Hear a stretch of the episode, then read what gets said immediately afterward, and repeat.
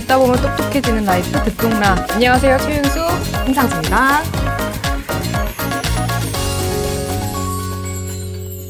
안녕하세요. 삼월에 큰일들이 많았었죠. 네. 지금 녹음일 기준 이틀 전에 대선이 있었었고, 그렇죠. 그리고 세계 여성의 날이 팔 일에 있었고, 우크라이나 사태는 현재 진행 중인 상황인데. 그렇습니다. 어떠셨어요? 뭐가 어땠어요?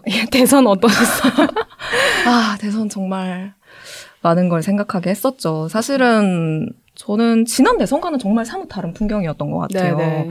정말이지 저는 그 선거 기간 동안 각 후보들이 막 청년에 대한 이야기들, 막 뭐 이공삼공, 엠지 뭐 이런 얘기들 되게 많이 했지만, 어, 도대체 이분들이 말하는 청년은 누굴까? 맞아요. 왜 그건 내가 아닌 것 같지? 뭐 이런 생각을 되게 막 하면서 마지막까지 누굴 도대체 뽑아야 될까 고민을 솔직히 정말 많이 했었거든요. 저, 저도 그랬어요, 저도. 특히 여성들은 사실 이번 선거가 막 여성이 지워진 선거다라는 네. 말이 나올 정도로 그런 박탈감을 되게 많이 느끼셨을 것 같아요. 뭐, 실제로 뭐 선거 기간 중에 밖으로 직접 나와서 목소리를 낸 여성들도 있었고요. 그쵸? 네네네. 아주 아슬아슬한 차이로 이제 윤석열 대통령 당선인이 됐는데, 근데 일, 이 년을 이제 돌아보면 이제 누군가의 존재 자체가 부정당하거나 아니면 차별이 이어지는 일은 늘 있었잖아요. 그래서 오늘은 이천이십이 년의 차별과 혐오에 대해서 이야기를 해보려고 하는데요. 이천이십이 년에는 구조적 차별이 어떤 모습으로 드러나고 있는지, 어떻게 발전해 왔는지 시간을 좀 가져보려고 하는데, 근데 저는 좀 이 아이템을 좀 기획하게 된 것부터가 요 근래 이런 이야기를 하는 자리가 점점 더 없어지고 있다, 부족해진 음. 것 같다라는 생각이 들어서였거든요. 네, 맞아요. 점점 뭔가 뭐 당장 여성의 이야기 네. 또는 어떤 소수자의 이야기들을 굳이 찾아서 듣지 않으려는 사회적 분위기가 네, 더 맞습니다. 굳건해지는 느낌이 들고, 하지만 우리는 듣동나니까 그쵸. 듣동나잖아요. 또 우리가 필요한 이야기를 꼭 해야 할 것 같아서 오늘 방송을 준비했습니다. 네. 그래서 오늘 저는 개인적으로 정말 직접 면대면으로 만나 뵙고 싶었던 네. 교수님을 이제 초대해서 이제 인사 드릴 건데요. 이제 누구시냐 하면, 어, 숙명여대 법학부 홍성수 교수님입니다. 듣동로 여러분들은 아마 말이 칼이 될 때 저자로도 아, 많이 아실 것 같아요. 그렇죠. 이천십팔 년에 베스트셀러. 네. 그래서, 네, 교수님 인사. 해보겠습니다. 안녕하세요. 예, 안녕하세요. 홍성수입니다. 반갑습니다. 반갑습니다. 교수님 안녕하세요. 예, 아유, 듣동나 이렇게 나와주시고. 예. 잘 인터뷰를 그렇게 많이 하시는지 않아가지고. 맞아요, 맞아요, 맞아요. 어떻게 또 인터뷰 이렇게 저희 듣동나에 나와주실 결심하게 아, 되셨는지 사실 궁금했어요. 그거는 이제 듣동나니까라고 답을 해야 되는 거죠. 정말 방송 잘 알. 네. 제가 좀. 어, 사실 뭐 전화는 이런저런 전화 많이 오는데 제가 좀 제 전문적인 주제와 딱 일치하지 않으면 아, 어, 사실은 좀 응하지 않는 편이어가지고요. 음. 근데 오늘은 또 제가 최근에 많이 하고 있는 주제를 또 이렇게 다뤄주신다고 해서 네. 그것도 조금 있었고, 사실 듣동나라서 나온 게 주된 거다. 아, 정말요? 네. 이 부분 한번 반복해서. 네, 그러면은 우리 빠르게 이야기해보죠. 네네. 어, 가장 최근의 이야기부터 해보자면은, 지난 팔 일이 바로 올해로 백십사 주년을 맞은 세계 여성의 날이었습니다. 저는 사실은 세계 여성의 날이 팔 일이고, 대통령 선거가 구 일이었잖아요. 그래서 네. 어, 되게. 뭔가 아이러니하다라는 아이러니. 생각이 들었어요. 맞아요, 맞아요. 당장 그 여성의 날에 뭐 종로 보신각이나 뭐 서울시 교육청 앞에도 많은 여성들이 모였었죠. 여전히 뭐 채용 과정에서나 아니면 직장 생활 내에서의 뭐 성차별 문제라던가 뭐 가사 돌봄에 대한 뭐 공적 지원 같은 것들을 바란다라는 이야기들을 많이 또 하셨어요. 네, 맞아요. 근데 이번 대선에서 윤석열 대통령 당선인이 구조적 차별은 옛말이다 뭐 이런 얘기를 해서 논란이 일기도 했죠. 그랬죠. 역차별이 오히려 많다 뭐 이런 얘기도 항상 뭐 이런 이슈들에 그쵸 항상 따라오는 네. 그 말들이죠. 네, 그래서 저는 좀 궁금했던 게, 교수님은 정말 구조적인 차별이 옛말이라고 보시는지, 그리고 뭐 이런 이야기에 매번 등장하는 역차별 뭐 네. 이런 거 어떻게 봐야 될까요? 일단 이제 구조적 차별이란 말이 상당히 어려운 말인데 네. 이런 전문 용어가 어, 음. 그 대선 국면에서 느닷없이 등장한 거에 대해서 어, 뭐 차별 전공하는 사람으로서. 네. 어쨌든 이런 말이 이제 논의되는 것 자체는 좋은 일인데, 어, 너무 좀 그 왜곡된 방향으로 논의가 음. 전개가 되고 해서 좀 안타까움이 좀 있었습니다. 일단은 이제 구조적 차별이 있냐 없냐를 이야기하려면 구조적 차별이 뭔지에 대해서 먼저 좀 맞아요. 얘기할 필요가 있거든요. 사실 구조적 차별은 영어로는 이제 뭐 시스테믹이라고도 하고 뭐 스트럭처럴 이렇게도 하기 때문에 구조적 차별 또는 뭐 제도적 차별이라고도 하고요. 체계적 차별 이렇게도 부르거든요. 그러니까 음. 이게 이제 차별 역사를 보면은 뭐 아예 그냥 여성이면 시민권 자체가 없던 시절. 네네. 아주 옛날. 아주 옛날이 사실 아니죠. 우리 투표권 가진 지는 천구백구십 년대니까 뭐 그런 시절도 있었고 뭐 그 다음 단계로 가면은 의도적이고 노골적인 차별들이 줄을 이뤄요. 여성이라서 안 돼. 또는 뭐 평가를 이렇게 할 때 면접평가 이런 거 할 때 여성이라는 이유로 점수를 노골적으로 깎아요. 네. 우리 결혼하면 여성들은 직장에서 쫓겨난다. 네. 뭐 그게 관행이든 뭐 제도화 됐건 뭐 사실상 그게 작동하고 있으면 이건 아주 의도적인 차별이죠. 음. 근데 이제 사회가 좀 발전하게 되면은 그런 형태의 차별들은 점점 사라지게 됩니다. 그러니까 많이 이제 비중이 축소가 되고 한국도 좀 그런 상황이라고 할 수가 있죠. 그럼 이제 남게 되는 게 구조적 차별의 문제인데 이 구조적 차별이라는 건 뭐냐면 누가 특별히 의도하거나 명시적으로 불이익을 주려고 하는 건 아닌데 일종의 어떤 편견에 의해서이기도 하고 음. 문화의 차, 문화 때문에 그렇기도 하고요.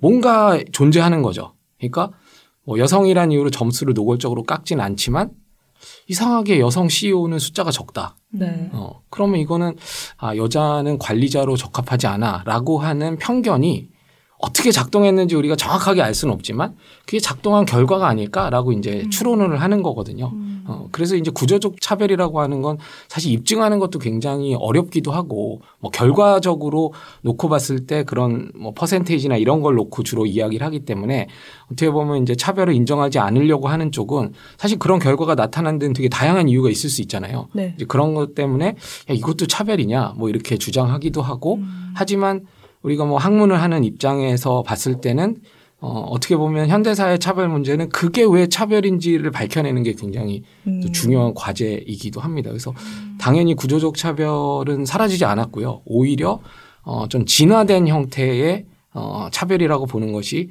더 맞지 않을까. 음. 뭐 특히 성차별 문제만 놓고 뭐 여러 가지가 있지만 그렇게 여성들이 사회에 많이 진출한 것 같지만 이천십구 년 기준으로 봐서 이 상장 기업의 씨이오 중에 여성은 삼 점 육 퍼센트 네. 뭐 임원까지 다 합쳐도 사 점 오 퍼센트 어. 근데 이게 어, 왜 이런 결과가 나타났을까? 아, 이걸 놓고 우리는 이제 구조적 차별의 문제를 어, 이야기하는 거다라고 말씀을 일단은 드릴 수 있을 것 같고요. 네. 그리고 뭐 여성뿐만 아니라 뭐 소수인종들, 미국도 마찬가지거든요. 소수인종에 대한 노골적인 차별이 없어졌다고들 많이들 이야기하지만, 어, 근데 왜 소수인종들은 올라가면 올라갈수록 없지? 음. 음. 그러니까 처음에 입사할 때는 꽤 있었는데. 아. 대학에도 꽤 많은데 음. 어, 이런 걸 보고 이제 우리는 구조적 차별의 문제를 음. 이야기를 합니다. 근데 왜 유독 성차별 이야기를 할 때 역차별 이야기가 많이 나오는 거예요? 예. 근데 그것도 굉장히 좀 오해가 많은 부분이에요. 일단은 뭐 일단 전제해야 될 게 구조적 차별을 어떻게 해결할 거냐? 이거는 제일 좋은 거는 문화를 바꾸는 겁니다. 네. 네. 예, 편견을 없애고 이게 제일 좋은 방법인데. 이게 언제 될까요? 시간이 너무 오래 걸려요. 그러니까 이제는 그 누구도 아예 대놓고 의도해서 예. 차별을 하진 않잖아요. 그거는 정말 많이 없어졌죠. 예, 그거는 예. 정말 많이 없어졌는데 정말 은연중에 우리가 예. 갖고 스며든. 있는 어떤 예. 뭔가 뭐 고정관념이라든지 예. 약간 그냥 그 되게 먼지처럼 그쵸. 흩어지는 그런 차별들이라서 참 그쵸. 구분하기도 어렵고. 그래서 사실 이제 이 선거 때는 좀 애매했지만 당선되셨으니까 네. 우리 당선자께서 말씀하셨던 부분이 아니 개별적으로 차별이 있으면 그걸 구제하면 되는 거 아니냐라는 거죠. 네. 근데 구조적 차별은 그런 차원의 문제가 아니에요. 음. 예, 내가 만약에 구조적 차별을 당해서 법정 법원에 가 소송을 했다. 이 승소하기는 굉장히 어렵습니다. 불가능한 건 아닌데 요즘 뭐 그런 법리도 발달하고는 있습니다만 굉장히 어렵고요. 뭐 인권위에 진정을 하더라도 이거 입증하는 거는 보통 일이 아니거든요. 그래서 구조적 차별을 해결을 하려면 어, 이제, 길게 보면 문화를 바꾸는 게 가장 중요한 거고요. 성차별 문화 바꾸는 거. 그 다음에 이제 얘기할 수 있는 건 약간 이제 인위적인 조치인데 그게 이제 할당제 같은 거거든요. 네. 음, 네네네. 네. 근데 우리는 할당제에 대한 거부감이 사실은 굉장히 많아요. 근데, 어, 저는 일단 이런 얘기를 드리고 싶어요. 근데 우리 할당제 하는 게 뭐가 있지? 대한민국에서. 음. 네. 사실 찾아보면 별로 없거든요. 어, 하나 뭐 이, 있는 거 제가 다 말씀드리면 공무원 임용할 때는 양성평등 채용 목표제가 있어요. 근데 이건 양성평등 채용 목표제라서 여성만 수혜를 보는 게 아니라 요즘은 오히려 남성들이 네. 수혜를 보는 경우들도 있습니다. 그리고 어, 민간 기업에는 여성 할당제 이런 거 없었는데 이천십구 년에 이제 자본시장법 이게 개정이 돼가지고 여성임원 할당제가 도입은 됐는데 이게 뭐 강제도 아니고 그냥 어떤 일정 규모의 이상의 기업의 경우에는 이제 한 명 정도 음. 어, 이렇게 여성 임원을 최소한 두도록 하는 정도고요. 어, 해외에서는 훨씬 더 공격적이거든요. 뭐 예를 들면은 어, 미국 같은 경우에는 이 나스닥에 상장되어 있는 그런 기업들 같은 경우에 어, 그 이사진의 최소 한 명은 여성, 음. 또 한 명은 소수인종 또는 성소수자, 여성뿐만 아니라 이런 어떤 소수 집단으로 확대하는 음. 거죠. 이걸 의무화하는 제안서를 어, 미 증권거래위원회에 제출하기도 했었고 음. 앞으로는 이 다양성에 대한 통계를 다 이사진 네. 다양성에 대한 통계 공개해야 되고 유럽연합은 뭐 훨씬 이전부터 기업 내 여성 비율을 삼십 퍼센트 이상 조정하기 위한 뭐 이제 당근 정책도 쓰고요. 강제 정책도 쓰고 이럽니다. 근데 이런 나라들이 과연 한국보다 구조적 성차별이 적을까? 라고 생각하면 뭐 우리 따져보면 쉽진 않지만 네. 어, 우리보다 사정이 나쁘지는 않을 것 같은데 최소한. 근데도 이런 공격적인 정책을 펼치고 있고 우리는 이제 겨우 뭐 공무원 양성평등 채용 목표제라든가 뭐 자본시장법 개정으로 그 정도 이제 겨우 하고 있는 단계인데 왜 이렇게 역차별에 대한 논란이 심할까? 오히려 역차별 얘기가 되려면 이거보다 훨씬 더 과격한 네. 뭐, 뭐 예를 들면 우리 의원 같은 경우에 남녀 동수 이렇게 하는 나라들 있잖아요. 네. 그런 것처럼 뭐 상장 임원은 남녀 동수로 한다. 뭐 이 정도 되면 야 이거 역차별 아니냐 뭐 논의가 나올 수 있는 게 이해라도 좀 갈 텐데 우린 진짜 걸음마 단계인데 이걸 가지고 역차별 이야기가 나오는 것은 적절치 않고 음. 또 구조적 성차별이 없다고 이야기하는 것도 사실 현실을 좀 도외시하는 게 아닌가라는 생각을 합니다. 네, 그렇죠. 근데 그런 게 사실은 선거 기간 중에 후보의 입에서 나왔다라는 것이 네. 사실 많은 여성들이 네. 아, 어, 이거는 아닌 것 같은데라고 네. 한 그 모먼트였던 것 같다는 생각이 들어요. 네. 그리고 이게 사실 여성에게 적용이 됐지만 다른 소수자 집단에게도 또 똑같이 그렇죠. 이런 논점이 또 나올 수 있거든요.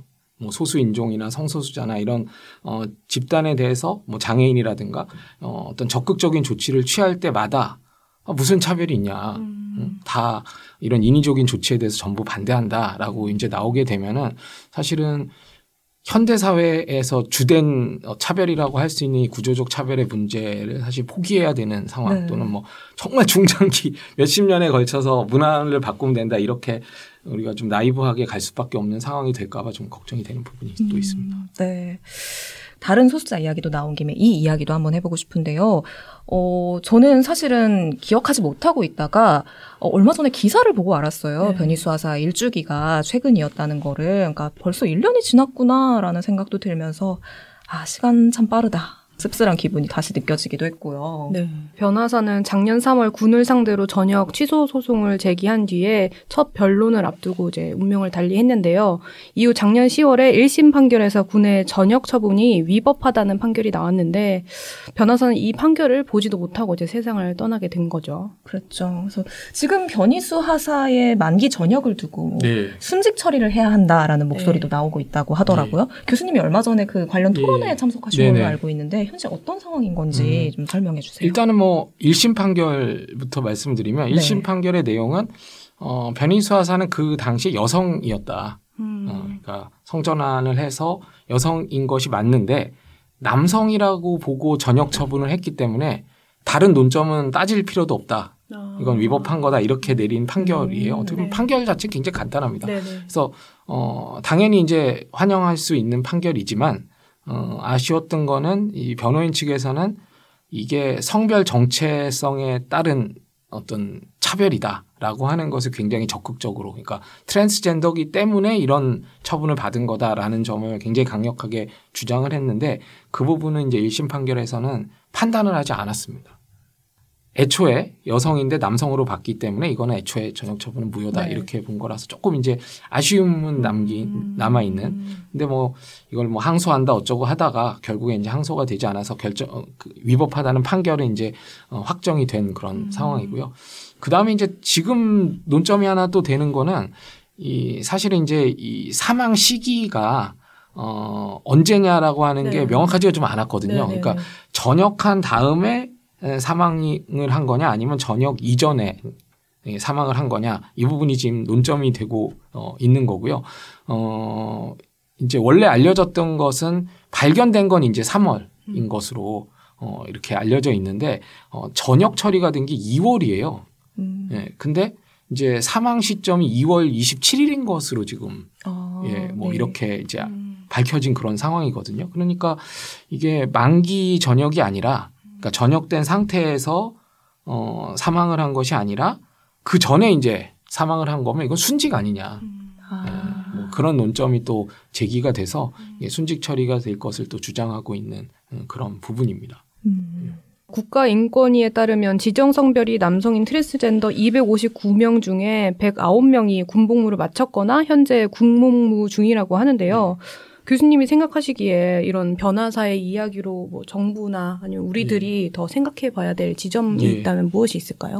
일단은 이제 트랜스젠더 문제는 한국 사회에서 가장 좀 숨어 있는 문제 중에 하나입니다. 진짜 네. 가끔 뉴스에 나오고 화제가 되는 거는 맞아요, 맞아요. 정말 이제 빙산의 일각인 거죠. 남성을 따로 뽑는다거나 여성을 따로 뽑는다거나 이런 이제 공간에서 뭔가 문제가 됐을 때 화제가 되는 거지 실제로는 훨씬 더 많은 인원, 우리가 뭐 정확하게 추산하기는 쉽진 않습니다만 이십만 명 이상의 이제 트랜스젠더가 있다라고 이렇게 네. 알려져 있고요. 어. 군대가 왜 많이 문제가 되냐면 사실 우리 사회에서 성별이 꼭 구분돼야 되는 공간이 그렇게 많지가 않아요. 군대는 그 몇 안 되는 남녀 구분이 비교적 분명한 곳이죠. 경찰만 해도 조금 다르거든요. 경찰 같은 경우에 통합 모집하는 데도 많고 우리도 이제 통합 모집이 순경도 이제 하거든요. 뭐 이런 데는 이제 남녀 구분이 사실 없어지는 건데 군대는 있는 나라가 사실 아직도 많이 있습니다. 그래서 군대에서 트랜스젠더 문제가 유독 많이 나오는 이유는 군대에서 문제가 더 심각하고 이게 아니라 성별이 분리된 곳이기 때문에 어 성별이 바뀌거나 바뀌는 과정에 있는 트랜스젠더는 도대체 어디로 들어가야 되는가라는 게 음. 논점이 되고 있는 거라서 어, 해외에서도 군대 관련된 트랜스젠더 연구가 굉장히 많고요. 음. 예, 또 가이드라인이나 이런 것도 이제 군대 관련해서 많이 되어 있는 게 그래서 음. 어, 그렇습니다. 근데 뭐 이것도 길게 얘기하자면 한도 끝도 없지만 해외에서의 여러 연구들을 이렇게 보면은 어, 트랜스젠더 군인이 군복무를 하는데 아무런 문제가 없다. 음. 예, 이렇게 이제 밝혀져 있고 다만 이제 우리가 약간의 어떤 적극적인 조치, 이분들이 이제 근무하기 편하게 뭐 문제 없도록 군복무에 별 불편이 없도록 할 수 있는 그런 조치들을 조금만 해주면 어 사실은 군복무하는데 전혀 어 지장이 없고 이미 뭐 주한 미군에도 어 그렇게 복무하시는 분들이 있고요. 그래서 이건 그냥 우리가 너무 복잡하게 많은 얘기하기 어려울 때는 다른 나라 거 가지고 얘기하는 게 네. 사실 제일 편하긴 하죠. 저는 뭐 좋은 건 아니라고 늘 생각을 하는데 다른 나라 얘기하는 게 그냥 뭐 너무 복잡하게 어 말씀드리기 어려울 때는 그렇게 얘기하는데. 한마디로 해외의 어떤 군대에서의 어떤 트랜스젠더 군인 복무 문제는 아무런 문제가 없다. 그래서 우리도 이걸 뭐 이러다가 국방력에 뭐 어떤 방해를 받는다거나 지장을 받는다거나 아니면 뭔가 문제가 생기지 않을까, 뭐 어려움을 겪지 않을까, 이래도 군대가 돌아갈 수 있을까 이런 걱정은 할 필요가 없고 우리가 좀 적극적으로 어 이제 트랜스젠더가 군 복무를 하는 데 있어서 문제 없는 쪽으로 어 어떤 기반을 좀 마련하고 가이드라인도 만들고 대책도 네. 세우고 이래야 되지 않을까 싶습니다. 음, 맞습니다. 어, 참 삼월에도 여러 일이 있었네요. 또 제가 그러니까요. 이야기하고 싶은 게 하나가 어, 지난 팔일에 되게 의미 있는 판단이 하나 나왔어요. 대법원에서 버스 회사가 휠체어 탑승 설비를 설치한 버스를 운영하지 않은 것은 장애인들에 대한 차별 행위에 해당한다라는 판단을 내렸는데 어, 다만 이제 현행법상으로 버스 회사가 뭐 반드시 뭐 저상 버스를 의무적으로 뭐 도입을 해야 하는 건 아니다라고 봤고 소송인이 이용하는 노선만 시정하라는 판단이 나오긴 했습니다만 어쨌든 이런 첫 판단이 나왔다라는 점에서 좀 의미가 있는 판단이었는데요. 네네. 그래서 이게 소송인에만 해당하는 판단이라 일각에서는 반쪽짜리 판단이다 뭐 이런 얘기가 많았는데요. 이와 관련해서 장애인 이동권 시위가 최근에 뉴스에서 많이 보셨을 것 같아요. 이제 저상버스 도입을 위해서 전국 장애인 차별 철폐연대 전장연에서 서울 지하철 출근길 시위를 이십일일 동안 진행했습니다. 네. 이게 왜 하게 됐냐면 기획재정부와 대선 후보들에게 장애인 권리 예산 확보를 요구하기 위해서였는데요. 근데 저는 이걸 보면서 언론이 일정 부분 장애인 혐오를 좀 더 키우지, 키우지 않았나. 음. 기사들 보면 시민들의 출근길 붙잡는 네. 시위대, 뭐 욕설이 오갔고 뭐 이런 얘기들이 헤드라인으로 뽑히고 이런 게 많더라고요.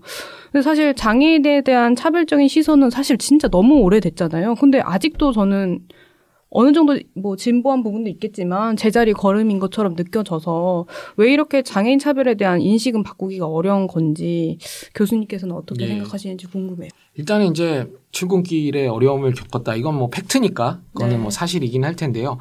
어, 그 문제 이전에 우리가 좀 이 문제를 좀 공정하게 보려면 왜 저런 시위를 할 수밖에 없을까라는 네. 것도 우리가 생각하면서 근데 그럼에도 불구하고 저렇게 시위를 하면 안 된다. 뭐 이렇게 누가 말씀하신다면 그거는 뭐 토론의 여지가 있다라고 생각합니다만 어, 너무 이제 앞부분은 얘기가 안 되고 어, 출근길 교통이 마비됐던 부분만 네, 너무 네. 강조가 되니까 어, 저는 이제 앞부분에 대해서 뭐 시위의 정당성 이거보다는 왜 이런 시위에 이르게 됐는지를 네. 좀 말씀을 드리고 싶은데요. 일단 이제 이런 거예요. 장애인 차별이 노골적으로 막 진행된다? 이런 거는 눈에 잘 안 보입니다. 어, 요즘 뭐 그런 면에서는 어, 인식도 많이 개선되기도 했고 근데 여전히 여러 가지 삶의 영역에서 장애인들이 겪는 어려움이 있는데요. 그 중에 하나가 이제 이동권이라고 하는 문제예요. 근데 이동권이 별거 아닌 것 같지만 사실 이동이 불편하면 모든 면에서 우리가 교육이나 노동이나 모든 면에서 어려움을 겪거든요. 뭐 하다못해 지하철 같은 경우 우리 그래도 어느 정도 돼 있잖아요. 근데 우리 유모차만 한번 끌고 가봐도 네, 시간 맞아요. 자체가 일단 일 점 오 배가 걸려요. 네. 전 그걸 보면서 야 그러면 이 휠체어를 타고 다니면서 이렇게 통학을 하는 학생들은 그냥 일반 학생보다 늘 시간에서 그렇게 손해를 보는다는 얘기겠구나. 음. 아, 이것도 굉장히 작은 문제가 아니다. 근데 지하철에 이제 엘리베이터 이런 걸 보면은, 어, 엘리베이터를 타고 장애인들이 이동하기에 최적화가 되어 있진 않아요. 어떤 느낌이냐면, 어떻게든 갈 수는 있다. 아, 네. 어, 뭐 이런 정도지. 그러니까 시간이 오래 걸리는 거죠. 막 돌아가고 뭐 어떻게든 네. 연결은 되어 있지만 시간이 참 오래 걸리는. 그치만 그래도 지하철이나 기차 같은 경우에는 탈 수는 있습니다. 근데 우리가 여기서 이제, 어, 잘 생각해야 되는 게, 사실 지하철이나 기차보다 버스가 훨씬 중요하거든요. 맞아요, 맞아요. 예, 왜냐하면 지하철은 사실 좀 잘 사는 동네 위주로 다녀요. 신시가지나 기차도 사실은 그렇고요. 큰 도시. 네. 네. 근데 버스는 어디를 연결시켜주냐면 조금 낙후된 곳도 연결을 시켜주고요. 또 마을 버스는 어떻습니까? 아주 구석구석. 네. 예, 우리 우리 뭐 달동네라고 하는 그런 언덕길도 막 올라가주고 이게 사실은 우리 시민의 진짜 발은. 지하철, 기차도 중요하지만 사실 버스거든요. 음. 그렇네요. 진짜. 근데 우린 버스가 너무 취약해요. 예. 우리 뭐 우리보다 좀 괜찮은 나라들 가보면 버스나가 오히려 지하철보다도 더 오히려 그런 나라들은 왜 뉴욕이나 뭐 런던 같은 데는 지하철은 너무 오래돼가지고 오히려 그 장애인 이동권을 보장하기에 잠깐 구조적으로 진짜 좀 어려운 시설이 음. 너무 오래돼가지고 음. 우리는 뭐 최근에 만들었으니까 그런 시설을 좀 할 수 있지만 어려운 경우가 있지만 버스만큼은 상당히 좀 완벽하게 되어 있는 경우들이 많은데 우리는 이게 좀 거꾸로 되어 있는 거죠. 네. 그래서 이제 버스 이용의 불편을 얘기하시는 분들이 너무 많고 뭐 시내버스, 그다음에 마을버스. 그럼 마을버스만 닿는 지역은 우리 사실 마을버스만 닿는 지역 굉장히 많잖아요. 그렇죠. 네, 근데 지하철까지 갈 수가 없다면 또는 가는 시간이 너무나 오래 걸린다면 이거는 당연히 이동권에 있어서 문제가 되는 거고 또 하나는 어떤 시외버스나 광역버스 케이티엑스가 아무 데나 다 가는 게 아닙니다. 맞아요. 네. 큰 정말 대도시 그렇죠. 위주로 간, 다니는 거잖아요. 뭐 무궁화호도 뭐 다 가는 거 아니거든요. 네. 그러면 그 구석구석 가려면은 시외버스 진짜 중요한데 시외버스는 진짜 거의 뭐 장애인 이동권 이제 가장 이제 뒤처진 곳 중에 하나죠. 그렇죠. 예. 근데 조금만 우리가 우리보다 이런 거 먼저 한 나라들 가보면은 대부분 시외버스건 뭐 광역 노선버스건 버스가 굉장히 잘 돼 있다는 거를 볼 수가 있는데 우리는 그런 점에서 이게 해결이 안 돼 갖고 근데 이제 아까 말씀하신 그 소송은 너무 의미 있는 판단이었거든요. 어쨌든 이건 차별이다. 어, 어 휠체어 탑승 설비를 설치해야 된다 버스에. 네네. 예. 근데 이게 의무는 아니고 뭔가 이제 해야 되긴 한, 하는데 이게 소송인이 이용하는 노선만 시정하라 뭐 이런 식으로 이제 판단이 나서 조금 아쉬움이 있고요. 근데 그렇다고 해도 이 정도 판단이 나왔으면 그 노선만 시정하는 게 말이 됩니까? 아유. 다 해야죠. 그렇죠. 뭐 장애인만의 꼭 문제만은 아닌 게요. 우린 누구나 교통 약자가 될 수 있거든요. 어쩌다가 다리가 좀 불편해질 수도 있고 맞아요. 또 일시적으로 뭐 불편할 수도 있고요. 또 어떤 임산부라든가 아니면 아이를 데리고 다닌다거나 또 나이 많으신 분들이거나 이런 분들에게 다 이 저상버스가 상당히 유용한 어떤 수단이 되고 있는데 이런 부분이 좀 늦어진 것은 굉장히 좀 아쉬운 부분이고 이런 것들이 한두 해가 아니라 굉장히 오랫동안 제기된 이슈였는데 너무 진척이 느리니까 사실 그런 어, 시위를 할 수밖에 없었던 네. 그런 어떻게 보면 시위로 내몰렸다? 저는 이렇게 보는 게 맞을 것 같고요. 뭐 그런 점을 좀 같이 좀 보면서 어, 불편하더라도 불편을 호소하시는 게 좋지 않을까. 또 언론에서도 그런 모습, 그런 지점들을 좀 같이 많이 다뤄주셨으면 좋겠습니다. 맞아요. 음. 작년에 저희 대동라에도 그 박정숙 활동가님, 그 전장현의 박정숙 네. 활동가님이 나오셔가지고 이야기를 들려주신 적이 있는데, 왜 그렇게 항상 장애인들은 과격하게 시위를 하냐라는 아. 질문을 종종 받으신대요. 근데 그렇게 하지 않으면은 들어주지 않는다는 거예요. 아무도 보지 않는다는 거예요. 음. 그렇기 때문에 그렇게 나쁜 장애인이 될 수밖에 네. 없다, 나는 그런 음. 이야기를 해주셨던 게 기억이 나네요. 오늘 해주신 이야기 음. 들으니까. 그러니까 이런 부분들을 좀, 이 시위 이면에 있는 이런 이야기들을 좀 우리가 생각해 봐야 하지 않을까 라는 네. 생각이 저도 듭니다. 지금까지 좀 최근에 있었던 여러 그 차별과 관련된 사안들에 대한 이야기 나눠봤는데, 잠깐 공지사항 듣고서 저희 이제 정말 혐오와 차별에 대한 좀 근본적인 이야기 좀 나눠보면 좋겠습니다. 여러분의 구독 그리고 좋아요, 하트가 듣동라 팀의 큰 힘이 됩니다. 오디오로 듣고 계신 듣동러, 유튜브로 보고 계신 듣동러 모두 구독과 좋아요 버튼 눌러주세요. 그리고 댓글도 많이 많이 남겨주세요. 네, 지금 여러분은 듣동라의 호스트 최연수, 홍상지 기자 그리고 홍성수 교수님과 함께 혐오와 차별에 대한 이야기 듣고 계십니다. 네. 이 혐오라는 표현에 대해서 한번 이야기를 해볼 필요가 있을 것 같아요. 뭐 여성 혐오, 성소수자 혐오, 장애인 혐오, 뭐 이런 혐오 단어가 등장할 때마다 약간 아직도 조금 헷갈려 하시는 분이 있는 것 같아요. 뭔가 나는 싫어해서, 내가 막 혐오해서 한 음. 표현이 아닌데 그걸 왜 맞아요. 혐오라고 해?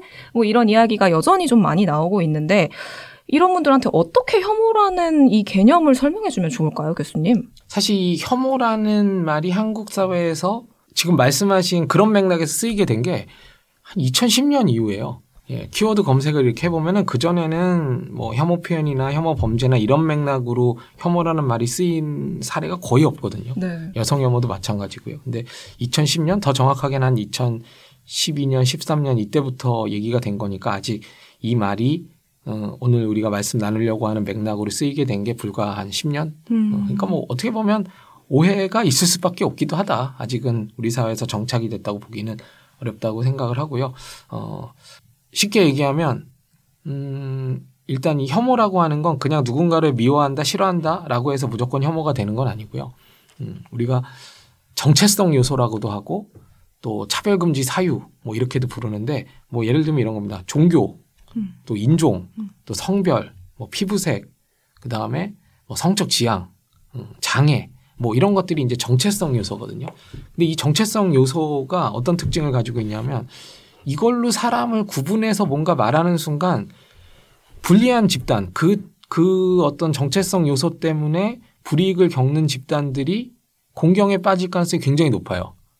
네. 그래서 그냥 누군가를 비난하는 것도 뭐 나쁘다면 다 나쁘죠. 다 나쁜데, 특별히 아까 말씀드린 그런 성별이나 장애나 종교 를 이유로 해서 누군가를 비난하거나 편견을 드러내거나 하는 것은 특별히 좀 더 나쁘다.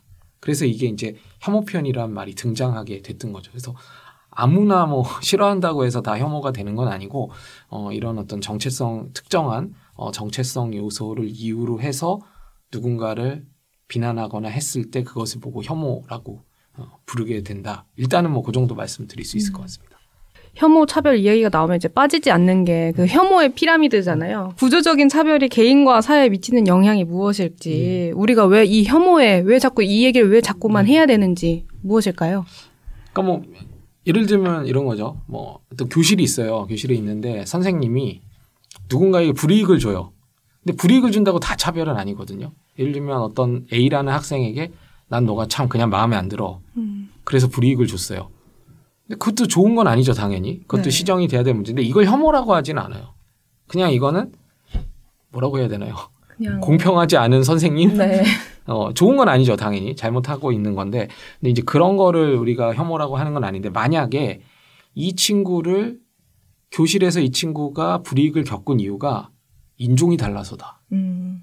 이랬을 때 뭔가 이게 좀 달라지는 거죠. 음. 자, 어떤 점에서 달라지는 거냐? 이거는 개인적인 문제가 아닐 가능성이 커요. 이 학생만 이런 걸 당하는 게 아니고요. 이 학생과 똑같은 인종에 속하는 다른 학생도 피해를 입을 수 있습니다. 확산이 그렇죠. 돼요. 그리고 어떤 특정한 교수가 특정한 학생을 미워하는 거는 확산이 안 돼요. 근데 야, 요즘 대학에서 어떤 학생을 어떤 인종에 속해 있다는 이유로 막대하는 그런 사례가 있대.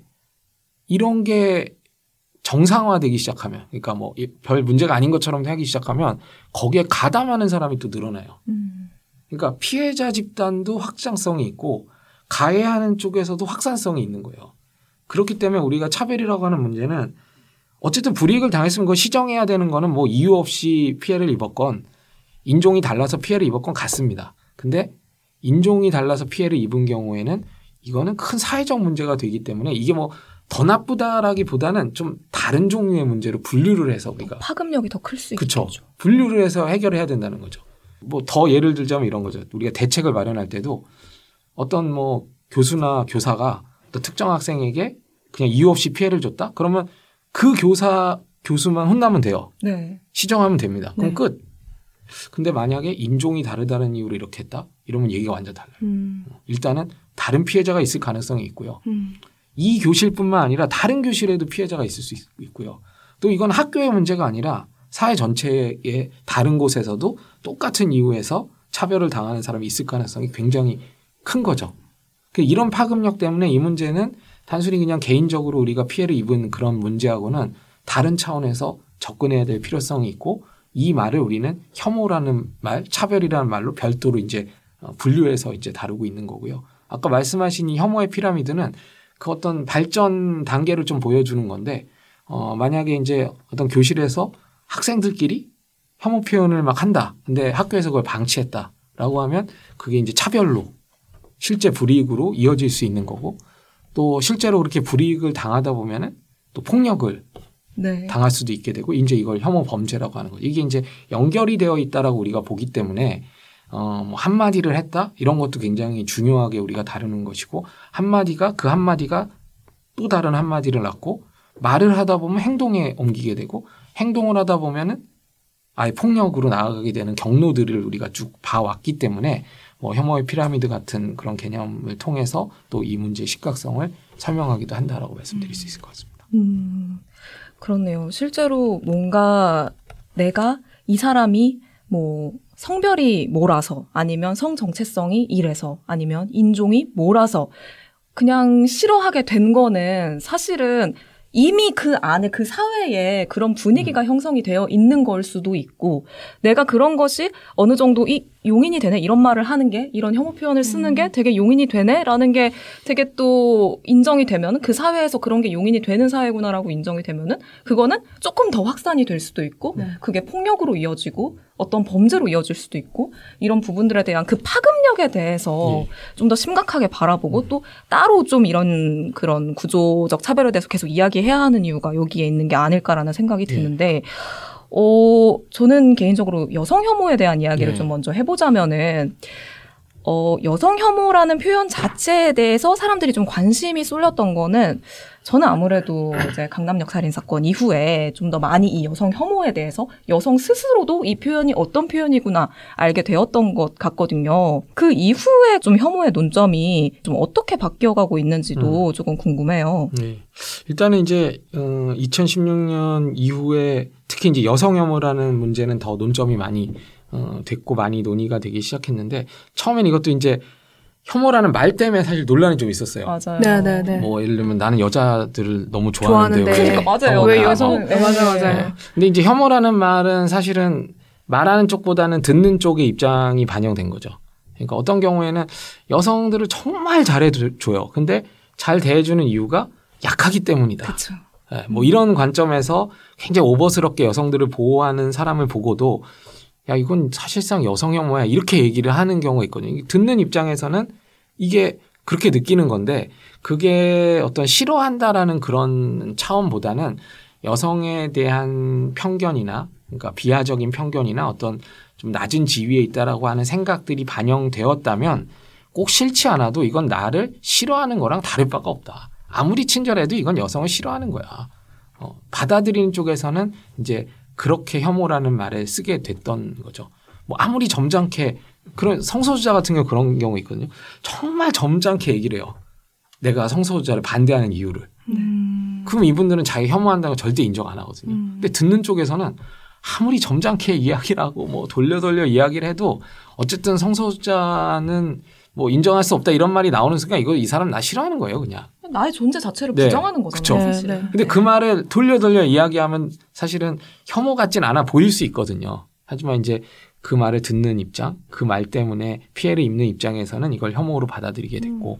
그래서 이제 여성 혐오라는 말뿐만 아니라 다른 문제에서도 장애인 혐오, 뭐 이주자 혐오, 뭐 성소수자 혐오 이런 말들이 좀 대중화된 어, 계기가 됐던 음, 그런 부분들이 있는 것 같고요. 또 강남역 여성 살해 사건은 이제 어떤 어, 살인 사건이니까 가장 우리 혐오의 피라미드로 보면은. 음, 가장 이제 극단에 있는 한 네. 형태라고 할 수 있고 거긴 물론 더 나가게 되면 집단 살해나 뭐 이런 경우도 발생합니다만 그거는 뭐 역사적으로 이렇게 자주 있는 일은 아니기 때문에 하나의 이제 극단적인 사건이라고 할 수 있는데 어, 저는 이 사건 이후에 조금 우리가 인상적으로 봤던 부분은 여성 살해 사건이 일어났으니까 여성 살해를 막자 이렇게만 그치진 않았어요. 저는 그게 굉장히 의미 있었다고 음. 생각하거든요. 그러니까 살인사건이나 쓰면 살인하면 안 돼. 이건 너무 당연한 거잖아요. 음, 네. 그것도 필요한데 문제는 이런 살해의 원인에는 꼭 살인으로 이어지지는 않더라도 여러 가지 어떤 차별이나 혐오가 누적이 돼 와서 이런 일이 생기는 경우도 있다. 맞아요. 그럼 이 문제를 해결하기 위해서는 이 살인만 막자가 아니라 음. 이 근저에 있는 혐오나 차별을 막는 음. 것이 중요하다. 저는 그것 때문에 이 사건이 이렇게 크게 부각이 되고 또 많은 어, 사람들에게 여기에 문제의식을 심화시켰다는 계기가 된 거지 단순히 어떤 살인 사건만 막자 이거는 아니었다고 맞아요. 생각을 하고요. 또 이제 이런 여성 혐오 문제가 또 여성 혐오에만 그치지 않고 이제 다른 소수자의 문제로도 이제 확산이 돼서 어, 어느 순간부터는 이제 뭐 장애인 혐오나 어, 뭐 이주자 혐오나 이런 말도 일반적으로 좀 쓰이게 됐고 어떤 혐오나 차별에 관련된 문제들을 야, 이게 어떤 소수자 집단에 대한 부정적인 편견에서 시작이 되는 거고 그걸 말하는 순간 문제가 또 확산이 되고 말하다 보면 또 차별이 되고 또 차별을 하다 보면은 또 이제 폭력이 될 수도 있다는 거 이런 것들에 대한 논점을 이 강남역 여성 살해 사건 이후에 여성 혐오라는 담론이 이제 어떻게 보면 자극을 한 그런 부분도 그런 점에서 저는 의미를 좀 찾고 싶고요. 좀 다른 측면에서 논의가 된 부분도 있는데요. 사실 이제 어, 혐오에 반대하기 위해서 혐오하는 것이 가능한가? 어, 뭐 이런 것도 아. 이제 논쟁이 됐었죠. 그러니까 여성 아, 혐오를 아, 네. 막기 위해서 뭐 남성 혐오를 한다거나 네. 뭐 이런 거에 관련해서도 간단한 문제는 아닙니다만 어쨌든 강남역 여성 살해 사건 이후에 그런 것이 이제 논점을 또 제공하기도 어, 했었고요. 그래서 이 사건 자체는 사회적으로 참 많은 파장이 있었던 그런 부분이 아닐까라는 생각입니다. 그래서 아직도 많은 부분에서 혐오라는 문제가 어, 논란이 되고 있지만 뭐 저는 그 논란이 되고 있는 게 아쉽기도 하지만 또 아까도 말씀드렸던 것처럼 아직 이게 얼마 안 된 되게 오래된 이슈 같은데 뭐 오 년밖에 안 됐거든요. 그래서 네. 어, 우리 아직 과정 중에 좀 있고 음, 더 많은 이제 논의들을 하다 보면은 좀 좋은 쪽으로 이 논의도 좀 나아갈 수 있지 않을까라는 기대도 네. 하고 있습니다. 저는 이제 교수님 모시기 전에 네. 책 여러 권을 봤었는데 이 책은 헤이트 책이었죠. 예. 다른 전문가분들이랑 예. 엮어서 낸 책이었는데 근데 여기서 재밌었던 부분이 경제적 위기에서 혐오가 확산된다 뭐 이런 음, 얘기가 있더라고요. 네. 근데 이제 지금 코로나십구로 전 세계적으로 경제 위기다 이렇게 얘기할 수도 있는데 이 과정에서 등장한 혐오가 뭐 새롭게 있을까요? 예. 그렇습니다. 그 혐오는 뭐 경제적 위기나 이런 거와 무관하게도 있어요. 있고 뭐 존재하는 경우들이 있는데 보통 이제 위기의 순간에 폭발하거든요. 왜냐하면 네. 위기가 왔는데 그 위기에 정면으로 맞서서 그 위기를 해결하기보다는 엉뚱한 곳에다 이제 화풀이를 하거나 또는 희생양을 만드는 경우들이 생기는 거죠. 왜냐하면 위기라는 건 극복하기 어렵기 때문에 위기거든요. 어, 사실 거의 대부분 그렇습니다. 그러니까 혐오가 언제 있냐 이러면 언제나 있어요 이렇게 얘기하지만 언제 확산되고 이게 폭발하냐 이렇게 얘기하면 확실히 위기의 순간이다. 음. 그 위기는 경제 위기나 뭐 사회적 재난이나 질병이다. 그러면은 그 코로나가 등장하고 이 년 동안에 좀 네. 아, 이런 것들이 확 불이 붙은 혐오나 이런 사례를 조금 더 구체적으로 이야기해 주시면 예. 어떤 게 있었을까요? 그 코로나십구가 확산되기 시작 한 이후에 굉장히 빠른 시점에 유엔에서 혐오는 안 된다. 아. 이런 메시지가 나왔거든요. 혐오는 안 된다. 예. 네. 근데 그게 왜 나왔냐면 다 알고 있는 거예요. 우리 역사적 경험을 통해서 감염병이 도진다? 야, 이거는 혐오야. 이쪽으로 연결돼서 가장 높아. 이런 거는 우리 뭐 이 관련된 연구하시는 분들은 다 알고 있고요. 또 질병 관련된 감염병 연구하시는 분들도 다 알고 있어요. 예, 감염병과 혐오의 관계 이런 거는. 그래서 어, 그렇게 빠른 시점에 그런 메시지가 나올 수 있었던 것은 이게 이미 어, 코로나십구를 예상할 수는 없었지만 감염병과 혐오의 관계 때문에 예, 그렇게 예, 됐던 거고요. 그중에 우리가 또 특기할 것은 여러 혐오가 있지만 그중에서 특히 유의할 것은 이주자 혐오하고 음. 성소수자 혐오. 이거는 혐오는 안 됩니다라는 그 책이 나오면서 그 보고서가 나오면서 특히 이주자 특히 성소수자 혐오는 더 문제가 될 수 있다. 그래서 이건 별도로 가이드라인이 이렇게 나왔거든요. 그 이유는 이제 우리 역사적인 경험을 봤을 때 감염병이 퍼질 때 이주자라든가 성소수자에 대한 혐오가 더 거세질 가능성이 있다라는 건 이미 다 역사적으로 이제 우리 경험했던 부분이기 때문에. 왜냐하면 이제 감염병이라는 게 이런 거잖아요. 좀 낯선 거. 이주자들 낯선 존재예요. 평소에는 같이 지내다가도 감염병이 퍼지면 왠지 나랑 피부색이 다르거나 다른 나라에서 온 사람들이 이상하게 감염병을 더 퍼뜨릴 것 같다는 전혀 과학적이진 않은데 그런 착각들을 해요 사람들이. 네. 얘네 때문이다. 음. 네. 그러니까 실제로 미국에서 그 아시안 여성들에 그렇죠. 대한 그런 맞습니다. 혐오 범죄가 굉장히 많았었잖아요. 네네. 작년에. 그래서 일어났죠. 막, 예, 네. 그런 게 하나의 예가 될 수 있겠네요. 그렇죠. 그 주로 이제 혐오 범죄가 문제되는 건 혐오 범죄는 통계가 딱 잡히거든요. 범죄니까. 그래서 그게 주로 얘기가 되지만 우리가 통계도 안 잡히는 그냥 예를 들면 인터넷에서 어. 이주자 여성에 대한 뭐 혐오 표현 발생 빈도 이런 것도 사실은 다 음. 올라갔거든요. 여성이 특별히 공격 대상이 되는 거는 어 그냥 이주자 전반이 감염병으로 인해서 그런 어 비난의 대상이 되는데 일반적으로는 근데 여성이면은 약자성이 하나 또 추가가 되잖아요. 그렇죠. 예, 어차피 이제 뭔가 좀 만만한 존재들을 그렇게 괴롭히는 거거든요. 근데 이주자에다가 여성이다 이러면 더 타겟이 될 가능성이 높고 여기에 뭐 성소수자다 그러면 또 이제 거기에 추가적으로 성소수자도 약간은 좀 낯선 존재고 거리를 좀 두고 싶고 막 이런 식의 어떤 편견과 혐오가 있거든요. 그러니까 감염병이 퍼진다. 그러면 그런 존재들이 뭔가 이 감염병을 퍼뜨릴 것 같다는 착각들을 하면서 기존에 있던 혐오가 코로나십구 같은 감염병을 틈타가지고 어, 계기로 해가지고 더 폭발하는 그런 경향들이 음, 있습니다. 그렇네요. 참 근데 혐오 표현에 대한 이야기가 나오면은 빠질 수 없는 게 항상 부딪히는 말이 바로 표현의 자유 예. 문제죠. 혐오도 나의 표현이고 내가 이것도 말 못하면 도대체 무슨 말을 하라는 거냐. 표현할 수 있는 자유가 있어야 되는 거 아니냐. 이런 맥락의 말들이 꼭 나와서 이들이 매번 부딪힙니다. 그러면서 혐오 표현을 지적하는 이들에게 아유 저 피씨충 막 이러면서 막 그런 말도 너무 많고 이런 식으로 비난하기도 하는데 어, 교수님은 어떻게 보세요? 이 예. 표현의 자유와 혐오 표현, 예. 요거에 대한 이, 이게 대립하는 이 양상을 어떻게 좀 예. 보고 계시는지 사실 궁금해요. 뭐 이것만 가지고도 한 시간 동안 그러니까. 얘기할 수가 있기 때문에 네. 좀 어디부터 말씀드려야 될지 좀 어, 쉽진 않습니다만 네. 뭐 이렇게 한번 말씀드려볼 수 있을 것 같아요. 표현의 자유는 중요하죠. 중요하고 저도 뭐 어, 가장 중요한 권리 중에 하나다라고 생각하고요. 어, 그런데 이제 표현의 자유가 어, 무제한은 아니거든요.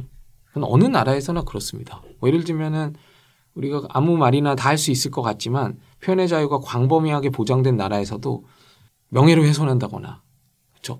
뭐 국가 기밀을 누설한다거나, 아니면 사기를 친다거나 어, 이런 건 다 표현의 자유의 범위에 있지 않다고 보거든요. 근데 그 이유가 뭐냐면 피해를 주기 때문이에요. 네. 직접적인 피해를 야기하기 때문에 그냥 듣고 기분 나빠 이게 아니라 직접적인 피해를 야기하는 경우에는 표현의 자유의 범위를 뛰어넘는다고 보는 거죠. 그래서 우리가 혐오 표현 관련해서 던져야 된 질문은 아니 그럼 혐오 표현이 무슨 피해를 야기하는 거야? 이 질문이 이제 합당한 거죠. 뭐 다르게 표현하면 표현의 자유가 제약될 만큼 제약되어야 만큼 혐오 표현이 심각한 피해가 있는 거냐? 음. 이 질문을 던지면 이제 좀 우리가 논점이 좀 잡히는 거다. 제가 여기서 답을 다 드릴 수는 없지만 음. 그렇게 질문을 던져야 될 것 같고 어, 그런 점에서 보면 이제 아까 말씀드렸던 이 혐오 표현이 그냥 말 한마디에 그치는 것이 아니라 어, 그것이 실제 차별로 이어질 수도 있고 또 확산성도 있고요. 특히 이런 표현들이 어떤 특정한 공간, 뭐 학교라든가 회사라든가 뭐 공공기관이라든가 또 방송이라든가 이런 어떤 공공성이 좀 강하고 또 차별로 이어질 가능성이 높은 공간에서는 어, 그 해악성이 어느 정도 있다고 봐야 되지 않을까? 뭐 저 개인적으로는 뭐 광화문 사거리에 가서 혐오 표현하는 거 규제해야 되냐 이렇게 물으면은 아, 좀 쉽지 않습니다. 저도 유, 되게 유보적인 답을 합니다. 확실하게 좀 아 이건 규제 필요합니다라고 하는 건 어, 이 혐오 표현의 해악이 극대화될 수 있는 그런 영역에 대해서는 규제가 필요하다라는 생각을 가지고 있어요. 뭐 아까 예를 들면 학교 말씀드렸지만 이번에 기업 갖고 말씀드리면은 광화문 사거리에서 뭐 예를 들면 여성 혐오 표현한다? 아, 여자들은 관리자로는 적합하지 않아. 근데 그거 처벌해야 되냐? 좀 애매하잖아요. 그냥 우리가 무시해도 되고, 뭐 저런 사람도 있구나, 뭐 이렇게 지나가도 되고, 귀 막아도 되고요. 근데 회사에서 부장님이, 제가 자꾸 부장님 예를 들어서 부장님들이 다 바뀌는 게 아니에요. 오늘은 과장님으로 하겠습니다. 네네. 과장님이, 어, 이렇게, 아, 여자는 관리자는 좀 그렇지 않아? 아, 여러분들은 아니고 그냥 내 생각이 그렇다고, 하하하 하고 넘어갔어요. 그러면, 이거 어떻게 들리냐. 이걸 과연 그냥 넘어갈 수 있느냐라는 거죠. 아까 어, 광화문 사거리에서는 귀를 막으면 된다고 그랬잖아요. 근데 과장님 말씀하시는데 어 과장님 그 말씀 시작하셨네요. 저 귀 막습니다. 안 되죠. 네. 카톡방에서 그런 말씀하셨는데 저 나갑니다. 안 돼요. 그러면 어떻게 하냐. 참아요. 사실은 많은 분들이. 참거나 문제 제기하면은 이상한 사람 취급받죠. 아, 회사에 그냥 농담으로 한 건데 유난스럽게 막 그거를 음, 또 문제 제기 맞아요. 하나하나 하고 발언 듣는 순간 그 회사 다니기 힘듭니다. 그럼 이거는 말 자체가 그냥 효과가 바로 있는 거예요. 네. 불이익이 있는 거죠. 그 자체로. 맞아요, 맞아요. 방송에서 한다. 음. 학교에서 한다. 음. 또 직장에서 한다. 음. 그런 구체적인 공간에서의 어떤 혐오 표현은 차별이랑 다를 바가 없기 때문에 음, 그 부분에 대한 규제부터 일단은 좀 시작을 해보자. 음, 그리고 나서 뭐 인터넷에서 뭐 있는 그런 거 어떻게 할 거냐 뭐 음. 거리에서 막 하는 거 어떻게 할 거냐 이런 부분들은 하나하나 우리가 좀 해결해 나갔으면 좋겠다라는 음. 그런 말씀 좀 드리고 싶습니다. 네, 그럼 여기서 좀 자연스럽게 차별금지법 관련해서 얘기를 네. 해볼 수 있을 것 같은데요. 차별금지법이 제정되면 어떻게 되는 건지 기사로는 많이 봤는데 궁금하신 네. 등록분들이 많이 계실 것 같은데 어떤 내용들이 담겨 있는 걸까요? 네. 그리고 제정이 되면 어떻게 바뀌는지. 일단 이제 법 자체는 약간 기본법 성격이 있기 때문에 뭐 이걸로 인해서 직접적인 뭐 효과가 법의 어떤 효과가 드라마틱하게 있다 이렇게 음. 보기는 좀 어려워요. 음. 그리고 지금 우리 사회에서 차별이 허용돼 있는데 차별금지법이 제정되면 갑자기 차별이 금지되고 이런 건 아니거든요. 네. 우리 이미 차별은 헌법상으로도 금지돼 있고 또 국가인권위원회법이나 아니면 구체적인 영역 뭐 남녀고용평등법이라든가 이런 법으로도 차별은 이미 금지되어 있습니다. 그렇기 때문에 변화가 뭐 없던 게 막 생기거나 어, 이런 것은 아니다라는 말씀을 먼저 드리고 싶고요. 다만 차별이 무엇인지에 대해서는 우리 법제에서 되게 추상적으로만 돼 있어요. 헌법 그냥 한 줄 있고요. 인권위법은 다섯 줄 있습니다. 차별이 무엇인지. 뭐 이것만 갖고는 우리가 뭘 조심해야 되는지 뭐가 차별인지 알 수가 없잖아요. 네. 근데 이제 차별금지법이 제정되면 뭐가 차별인지 한 조문 이삼십 개에 걸쳐서 이제 어쨌든 설명이 돼 있죠. 음, 그거 보면은 아 이런 거를 우리가 하면 안 되는 거구나 이런 효과가 일단은 있고요. 그다음에 좀 더 직접적인 효과는 뭐 소송을 지원한다거나 시정명령, 뭐 시정명령권 같은 거 있는 그런 법안들도 일부 음. 있고요. 예, 그런 부분은 이제 차별의 구제가 좀 강화될 수 있는 부분들이 있습니다. 그다음에 또 하나 이건 이제 간접적인 효과. 저는 이 부분이 더 중요하다고 생각하는데요. 우리가 헌법적으로는 차별이 금지되어 있다라고 누구나 이야기하지만 그래도 법률 수준에서 구체적으로 차별이 금지된다라는 한번 확인을 할 필요가 있다라고 생각을 하고 이 확인이 왜 중요하냐면 어 실제로 기업이나 학교, 뭐 언론사 뭐 이런 데 보면은 차별 금지하고 뭐 이러려고 하는 데 사실 많거든요. 대가 많다기보다는 그 구성원 중에 일부가 그런 노력하는 데가 적지 않아요. 근데 늘 뭐에 부딪히냐면 근데 이거 무슨 법률적 근거가 있냐. 어 일반법, 좀 기본법이 없다 보니까 딱 떨어지지가 않아요, 이게. 그러면 또 좀 우리가 할 수 없는 건 아니지만 논란이 자꾸 되는 거죠. 근데 만약에 이제 차별금지법이 딱 있으면 뭐 예를 들면 어떤 기업에서 어, 여기 차별금지 기준을 회사에서도 해야 됩니다. 딱 라고 했을 때 이거 왜 해야 되는 건데 이런 어떤 반발에 부딪혔을 때 아, 차별금지법에 이렇게 되어 있습니다.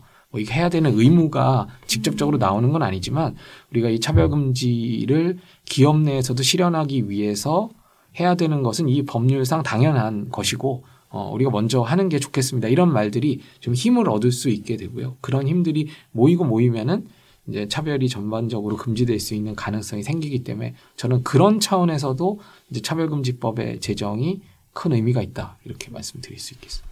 근데 차별금지법에 대한 논의가 꽤 그래도 오래전부터 음. 있어 왔고 맞습니다. 작년에는 정말 어, 정말 이제 제정되는 네. 거 아니야 뭐 이런 기대감도 있었는데 참 이게 통과되기가 너무너무 어려운 음. 것 같아요. 그런 혹시 왜 이렇게 통과되기가 어려운 거라고 보세요? 차별금지법이 사실은 되게 차별을 금지하는 법이라서 네. 너무 맞는 말이잖아요. 네. 근데도 왜 이렇게 통과가 어려운 건지. 뭐 이제 전통적으로는 반대하는 세력들이 있어요. 어느 나라나 다 마찬가지인데 네.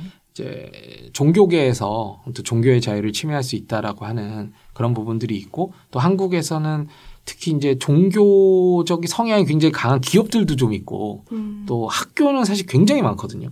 그러니까 종교계 기관들이 너무 많고 네. 또 다른 나라에서는 이제 종교 단체에서 하는 기업이나 또 관련된 기업이나 종교 관련된 그런 학교들이 사실 세속화가 굉장히 많이 돼 있어요. 근데 우리는 좀 세속화가 좀 덜 돼 있다. 뭐 예를 들면 뭐 그 종교 행사를 좀 강요한다거나 뭐 이런 것들 있잖아요. 맨날 문제 많이 되고 있는 네. 그런 것들이 많다 보니까 아무래도 이제 이게 종교의 자유를 좀 침해하는 거 아닌가? 라고 하는 문제 제기가 있는데 이미 차별금지법 안에는 이제 그런 우려를 불식시킬 수 있는 장치들이 마련되어 있고 또 종교의 자유와 충돌하지 않을 수 있는 어 여러 가지 이제 장치들이 마련되어 있고 그렇게 해석돼야 마땅한데 어 일부에서 이제 그런 과도한 우려를 좀 하고 있는 것 같고요. 또 기업 쪽에서도 이제 이거는 고용과 관련해서 어 이제 차별이 될 수 있는 요인들이 생기면 어, 이제 뭐 기업 경영 못한다 뭐 이런 얘기들 음. 때문에 또 반대하는 그런 부분들도 어, 일부 있습니다. 근데 어, 저는 이제 그런 쪽의 반대보다는 음, 저는 정치의 책임이 훨씬 크다고 생각해요. 왜냐하면 네. 어느 법이나 반대는 있거든요. 근데 필요하면 하는 거죠. 근데 반대가 있다고 못하는 게 아니라 저는 반대가 거세기 때문에 못한다기보다는 필요하다고 생각하는 그 공감 정도가 낮다. 음, 그게 더 문제라고 봐요.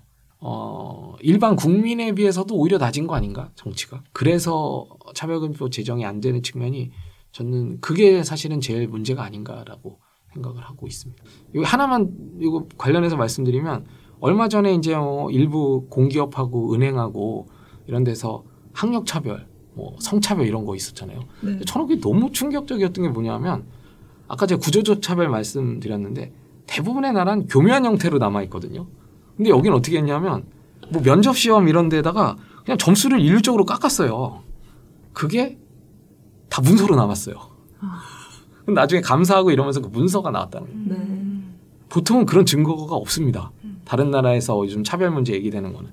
근데 이건 이제 뭐냐. 이게 뭐 일부 무슨 직원들의 일탈도 아니고 이사진들이 개입이 돼 있거든요. 이건 뭐냐 하면 아니 대한민국에 그래도 그런 은행이나 공기업 임원들은 굉장히 사회 경험도 풍부하고 사회 지도층이잖아요. 근데 이런 분들이 차별을 이렇게 우습게 생각하고 계신 거죠. 만약 이게 뭐 큰 문제가 될 거라 생각했으면 야 문서로 남기면 안 돼. 뭐 이거라도 했어야 되잖아요. 문서로 다 남겨져 있어요. 이게 이제 한국이 얼마나 차별을 우습게 어, 생각해 왔냐라는 반증이라고 저는 생각을 하고 그런 점에 충격을 받았고 차별금지법이 좀 그 반대되는 방향의 어떤 그걸 좀 이끌 수 있는 저는 계기가 될 거라고 생각합니다. 그러면 앞으로 차별금지법이 제정이 된다면 사회적, 정책적으로 어떤 부분들을 고민해보면 좋을지 궁금한데요. 그리고 또 혐오와 관련해서 네. 전문가이신 만큼 마지막으로 좀 덧붙이실 예. 이야기가 있으시다면. 아까도 잠깐 말씀드렸지만 결국 이제 정치의 역할이 중요하다고 봐요. 정치가 결국에는 리드를 하기 때문에 혐오가 안 좋은 방향으로 확산될 때도 정치가 그 역할을 하고요. 다른 나라도 보면은 그냥 사회적으로 이렇게 있을 때도 문제지만 정치가 여기 불을 지르면 그때부터는 이제 걷잡을 수 없는 상황이 어, 됩니다. 그러니까 뭐 우리가 많이 얘기하는 홀로코스트 같은 경우에 히틀러 전까지 유대인 혐오가 없었냐? 있었어요. 그때도 있었지만 히틀러가 그걸 자극했기 때문에 홀로코스트까지 이어진 거거든요. 그러니까 정치인들이 이런 역할을 하는 거죠. 네. 그래서 이제 정치인들이 어쨌든 혐오를 어떻게 컨트롤하느냐가 굉장히 중요하고 그걸 뭐 정치인들이 알아서 할 일이다라는 말씀 드리는 게 아니라 거꾸로 이제 국민들이 정치인들을 그렇게 그런 걸로 어, 이득을 보지 못하게 견제를 해야 되고요. 또 정치라는 거는 좁은 의미에서는 국회의원들 같은 사람들 정치인이라고 하지만 사실 뭐 회사에서 정치는 씨이오가 하는 거고, 그렇죠? 뭐 이건 사회 유력 인사, 또 학교에서는 뭐 교장 선생님이나 뭐 총장이 하는 거고, 뭐 이런 분들이 어떤 분위기를 조성하고 어떻게 그 조직을 또 이끌어 나가느냐 이런 것이 굉장히 중요한 부분이고. 음, 그거를 이제 가속화시키기 위해서는 뭐 차별금지법 같은 어, 기본법이 빨리 마련이 돼야 될 것 같고, 거기에 따라서 정치나 뭐 각 부분 영역들, 기업이나 학교나 언론 이런 데서 거기에 또 걸맞는 어, 조치들을 취하는 방향으로 나아간다면은 뭐 혐오나 차별 없어질 수는 없습니다. 어느 나라나 없는 나라는 네. 없습니다. 음. 하지만 큰 위험으로 존재하지 않는 나라들은 있거든요. 우리가 그런 어, 사회를 만들기 위해서 노력해야 될 것 같고요. 마지막으로 하나 덧붙이고 싶은 거는 음, 이게 사실 혐오를 이야기하는 건 잘 먹고 잘 살기 위해서, 저는 그렇게 쉽게 얘기할 때도 있습니다. 그러니까 이게 먹고 사는 문제와 관련 없을 것 같은데 사실 그렇지 않거든요. 한국 사회가 앞으로 다양성이 증진될 가능성은 매우 높아요. 이건 어쩔 수가 없어요. 그동안에 자신의 정체성을 숨기고 있던 분들은 다 드러내고 사는 사회가 당연히 될 거고요. 또 외부에서는 이주자들의 숫자가 늘어날 수밖에 없습니다. 이건 뭐 우리가 필연적으로 겪어야 될 아마 우리 사회의 발전 경로라고 할 수 있을 텐데, 근데 이 혐오를 막아놓지 않으면 어 제가 말씀드린 이런 것들이 다 이제 사회의 어떤 불안 요인이 되고 갈등 요인이 되고, 이러면 우리는 엄청난 비용을 치르게 되죠. 그럼 우리 잘 먹고 잘 사는데 방해가 되는 거예요. 그래서 저는 이 혐오라는 문제를 자꾸 이제 뭐 공자님 말씀같이 얘기하기도 해야 되는데 그런 말만 가지고는 변화를 완전히 만들기는 어렵고, 네. 어, 공자님 말씀도 중요하고 윤리적으로 우리가 혐오하면 안 된다라는 것도 한편으로 중요하지만, 다른 한편에는 우리가 개인의 순수한 이익, 어, 근데 되게 합리적인 이익이죠. 합리적인 이익을 위해서, 또 회사를 보면은 회사가 더 잘 되기 위해서, 또 국가로 치면 국가가 더 잘 되기 위해서, 각 개인이 더 잘 먹고 잘 살기 위해서는 이 혐오와 차별을 막는 과제가 굉장히 중요하고, 모든 사람들의 어떤 삶의 기본적인 조건과 전 혐오라는 문제와 관계가 있는 거다라는 점을 꼭 말씀드리고 싶고, 그렇게 좀 이 문제 해결을 같이 말씀 나눴으면 좋겠습니다. 네. 네. 아, 오늘 교수님하고 이렇게 이야기를 나누니까 사실 저는 뭐 작년부터 해서 굉장히 좀 절망스러울 때가 많았거든요. 아, 이렇게 뭔가 혐오가 조장되고 오히려 정치권이 앞다퉈서 막 혐오를 조장하는 느낌이 자꾸 들고, 어떻게 이렇게 세상이 돌아가지 하면서 그냥 한 개인으로서 되게 절망스러웠을 때가 많았는데, 오늘 교수님 말씀 이렇게 들으면서 네. 또 한 번 뭔가 이제 힘이 충전되는 느낌? 네, 네. 네, 그래서 오늘 너무 말씀 잘 들었고 아마 이 방송 듣는 대통령분들한테도 많은 힘이 되지 않았을까라는 생각이 드네요. 네, 이렇게 오늘 홍성수 교수님 만나서 오늘 혐오와 차별에 대한 이야기 나눠봤는데요. 듣동러분들 어떻게 들으셨는지 모르겠어요. 이제 귀한 시간 쪼개서 오신 우리 홍성수 교수님 너무 감사하다는 감사합니다. 말씀 전, 전하면서. 맞습니다. 네. 오늘 방송 어떠셨는지 각 플랫폼 뭐 유튜브나 팟캐스트에 댓글 많이 남겨주시면 저희가 따로 모아가지고 방송으로 또 따로 만들겠습니다. 지금까지 듣동러 호스트 최연수 홍상지였고요. 구독과 좋아요도 잊지 마세요. 듣동나와 함께하는 시간, 우리가 더 똑똑해지는 시간.